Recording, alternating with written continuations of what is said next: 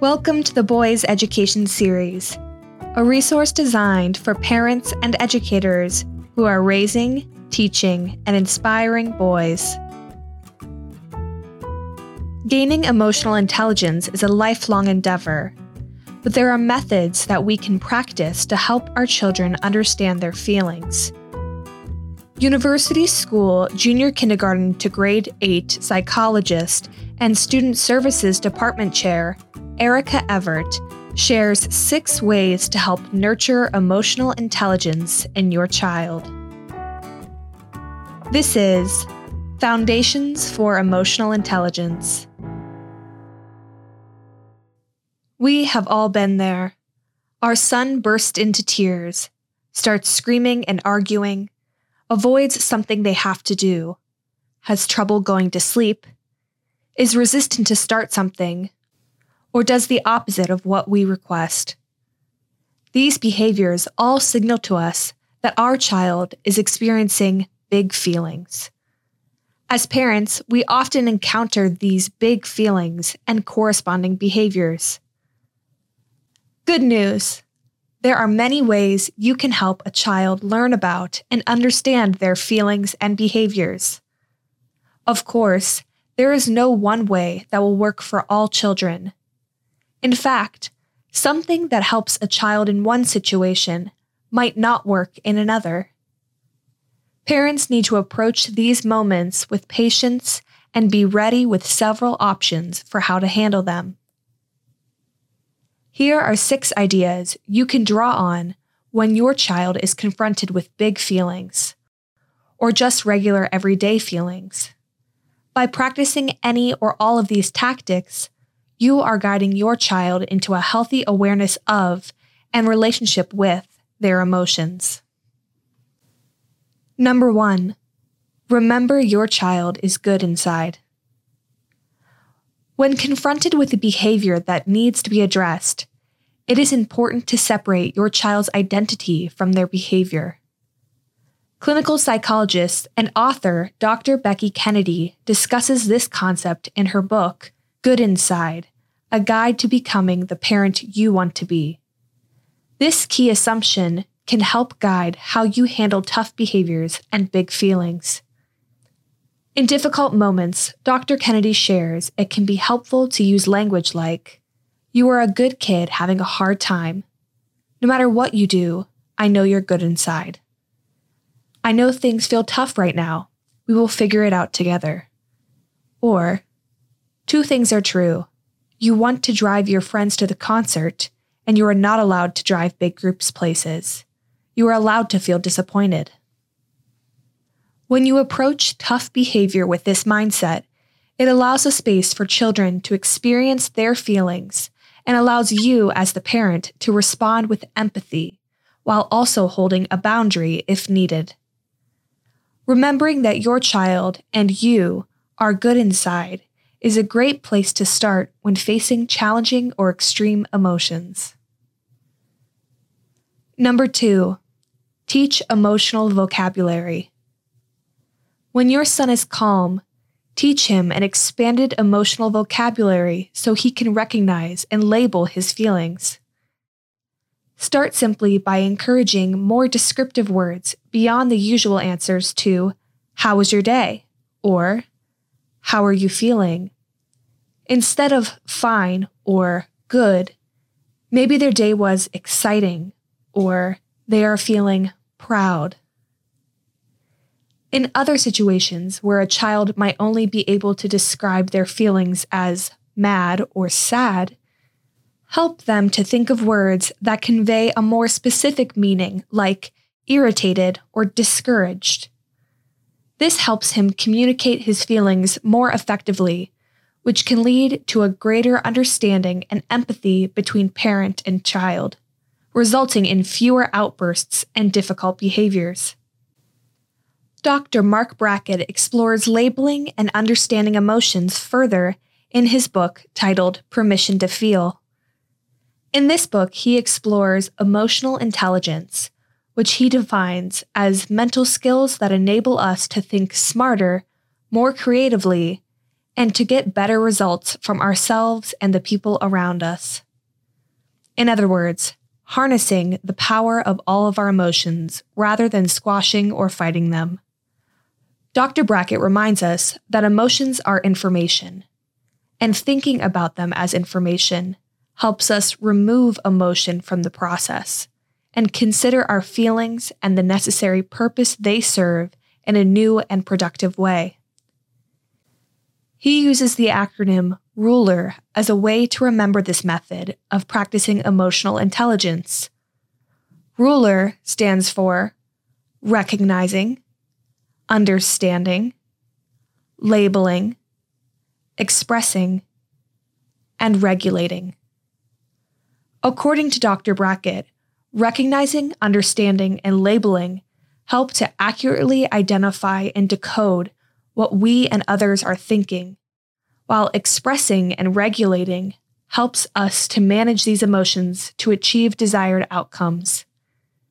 In other words, in order to be able to express and regulate your emotions, your child first has to be able to recognize, understand, and label their emotions. Number three, use a mood meter. In our school, both teachers and boys use the mood meter developed by Dr. Brackett as a tool to assist in recognizing and labeling their emotions and determining how to respond. This chart allows a student to label his emotions across a spectrum as they relate to his current level of pleasantness and energy. The mood meter is broken into four quadrants that range from unpleasant, high energy, red, and to unpleasant, low energy, blue, over to pleasant, low energy, yellow, and pleasant, high energy, green. This chart is full of specific and descriptive words that are very useful when beginning or continuing the ruler practice of recognizing, understanding, and labeling emotions. Our students start their day checking in with the mood meter and answering, How are you feeling? Next to the mood meter are suggestions for how to respond if needed. For example, if a boy identifies as being in the blue, like sad, discouraged, disappointed, or bored, they can talk to a friend or adult, take some deep belly breaths, repeat a positive mantra like, I am safe, I am loved, or get a drink of water. This daily practice helps normalize and teach boys emotional vocabulary. You can find mood meter images online or in app form. One to try is the Mood Meter by the company Emotionally Intelligent Schools. Number four, validate. Validating your child's feelings and experiences helps them to see that they are heard and understood. You can do this by saying things like, I hear you. It's okay to feel blank. Or, I believe you. You feel blank. Even when you may not understand why they feel that way, it is important to remember that all feelings are okay to experience. Feelings are temporary. This may challenge an outdated model of encouraging children to suppress their emotions or to follow strict gender stereotypes. It is okay for a child to feel worried or scared about going to football practice. It is okay to feel disappointed about forgetting homework at home. It is okay to feel stressed and panicked while managing multiple activities. Part of teaching your child how to emotionally regulate may mean approaching things differently than we might have been accustomed to. For example, saying things like, quit crying, toughen up, or don't worry about it, you'll be fine, or don't be scared, there's nothing to be afraid of, is dismissive of your child's feelings. What you are doing in those moments is actually invalidating what they are feeling and experiencing, which can lead to shame and suppressing their emotions rather than managing and regulating them in a healthy and safe manner. Number five, Teach and model how to respond to various emotions. Once your son has recognized his feelings and labeled them, he can then learn to regulate them. This is where working together to generate ideas of coping skills can be helpful. For example, when I am working with a boy and he reports that he is feeling discouraged, I might say something like this You are feeling discouraged. It makes sense that you are feeling this way. You studied a lot for that test and it did not go well. It's okay to feel discouraged. What are some things you can do to respond to this feeling? We then generate ideas together. I may use I wonder statements if he needs help and say something like, I wonder if you can talk to a friend or take some deep breaths. Or, I wonder if you can ask your teacher for help on how to better prepare for the next test. I also encourage parents to express their self dialogue when they respond to a particular feeling. As we all know, children learn to do as we do before they can learn to do as we say, and they are always watching. Number six, permit children to experience distress. Allowing your child to experience uncomfortable feelings will help to foster your child's ability to tolerate distress.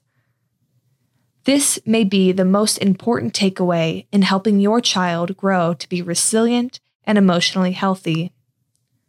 It is okay to experience unpleasant emotions or feelings. These are normal, and we all encounter these feelings throughout our lives. Feeling uncomfortable feelings and learning to handle them is a crucial part of developing resilience and emotional regulation. In today's world, we can be quick to want to fix our children's problems or make them feel happy. However, your job as a parent is to allow your child to experience uncomfortable feelings so that he can first feel safe in his feelings and then subsequently learn how to productively respond to them. Those were six ideas that you and your family can use to develop a healthy awareness of emotions. To recap, they are remembering your child is good inside, teaching an expanded emotional vocabulary, using a mood meter proactively, validating challenging feelings, modeling healthy responses to all emotions and letting your child experience and work through uncomfortable feelings. As parents, we want to do what is best and most helpful for our child. When your child has big feelings or difficult behaviors, it can be all too easy to react quickly rather than respond thoughtfully. The next time your child is experiencing a challenging emotion, remind yourself that feelings are information. They are clues to what is going on, and the resulting behaviors are not the whole story. Take a breath and take a moment, or three, or as many as you both need. When you are ready, start the conversation. Use detailed words to label your emotions and help your child do the same. Then be sure to validate these feelings so that your child feels heard and understood. Together, think of ways to manage this emotion. If something has worked in a similar situation in the past, start there. If not, suggest ideas by using I wonder statements to get your child thinking about ways to harness this experience and these emotions to positive effect. Gaining emotional intelligence is a lifelong endeavor, but by practicing these ideas, you and your child can learn to stop emotions from over influencing actions. Learn to take emotions as they come and do your best in the moment. It won't always work out perfectly. Few things do, but it is a skill worth practicing.